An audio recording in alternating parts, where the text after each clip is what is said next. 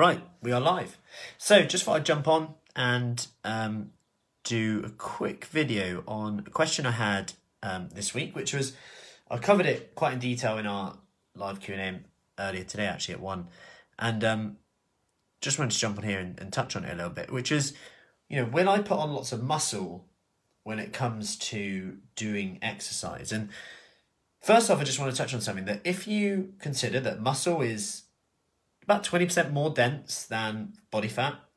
So if you lose five kilos of body fat and you gain five kilos of muscle, you'll weigh the same, but you'll be about 20% smaller.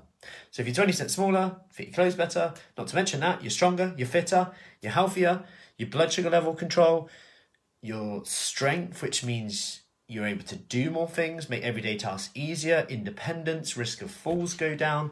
All these positive things that a lot of the time we don't actually talk about. You know, we often talk about exercise as a means to lose weight when actually alone it's quite a poor way. Don't get me wrong, it contributes to the calorie deficit equation which we need to lose weight.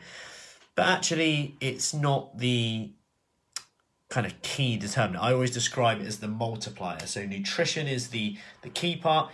Exercise will multiply that effect. And and actually help your body shape change. For example, like I said that, if you can get if you can keep the weight the same but get smaller by 20%, that's pretty incredible, right? So I just wanted to touch on that. And I shared an article earlier actually. Um, I don't know if you saw it on my page, um, but it was from a study that they did in 2019. It was based on based in the UK as well. And they found that muscle weakness was costing on average £2,700 uh, per person per year which they estimate to equate to up to 2.5 billion a year in the UK. And it's, it's really interesting because there's a lot more research going into sarcopenia, muscle loss with age. And a recent study in 2007, no, 2011 actually showed that is muscle loss just associated with aging or are we missing something? And I quote them here. Uh, just get the quote up because it's quite an interesting um, what they said. So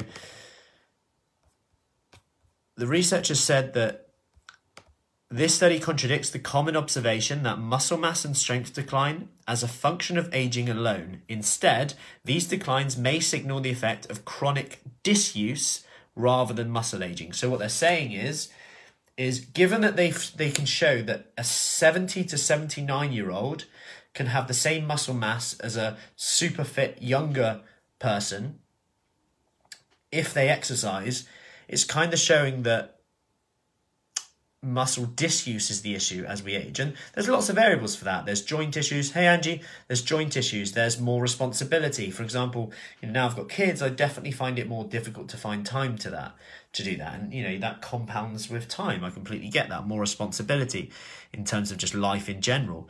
But also, you know, it's just a a reminder that the quicker we start, the better. And and I'm I'm going to quote again um, a professor um, of me- metabolic medicine at Oxford University, um, Frederick Carper. He said, Karpe. He said, you should feel comfortable, but like you have done some exercise. This is if you're starting out it's quicker than people think to build this up, referring to lung capacity.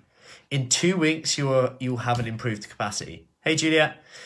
And I think that's just so powerful and, and good to know that even if you feel like you're miles away from where you need to be, at the very least, exercising, no matter how small, will improve your lung capacity by two weeks. But going back to the muscle, use it or lose it kind of a, kind of research in that, it just shows that maybe we need to be doing more than than just being active.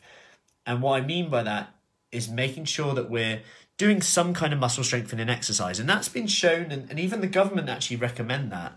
It's just not really kind of pushed for many reasons, really. We don't have that much time in GP appointments.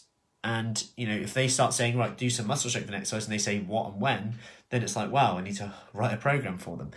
And obviously, they have specialities in different areas. But if you do want a place to start and you want to join in with one of our live workouts, and, and just kind of move from A to B and see what it's like. We have our back to basics workouts that have gone down really well. If you're unsure where to start, if you have mobility issues or you don't want to get up and down off the floor too much, but you want to make sure that you're strengthening the muscle without putting too much pressure on the joint, because obviously a lot of people natural instinct. I know so many people who, and this is all well and good, going to you know starting couch to five k, which is a great program, but then halfway through their knees are letting them down, ankles letting them down. It's frustrating. So a way around that is to look at resistance exercise, which is getting a lot more, um, making a lot more noise, if you like. And there's a lot of exciting research going on. Um, one of which I interviewed for the podcast, actually, um, Richie Kerwin, who's doing it in cardio, cardiac rehab um, and resistance exercise, high protein diets. And yeah, if you want to give like that type of exercise a go, give me a message. We can set you up with our live workouts we have. Uh, so tomorrow 9.30, sorry, 6.15am, 7am, 9.30am. Tonight we have 7pm. Tomorrow we have 7pm as well later on. And then Saturday morning, 9am. Hey Rita, so if you do want to give one a try, let me know and we can we can get you set up from there. Any questions, do let me know. And stay active. Remember, even in two weeks you can have great difference. So I hope that helps. Any questions, let me know. And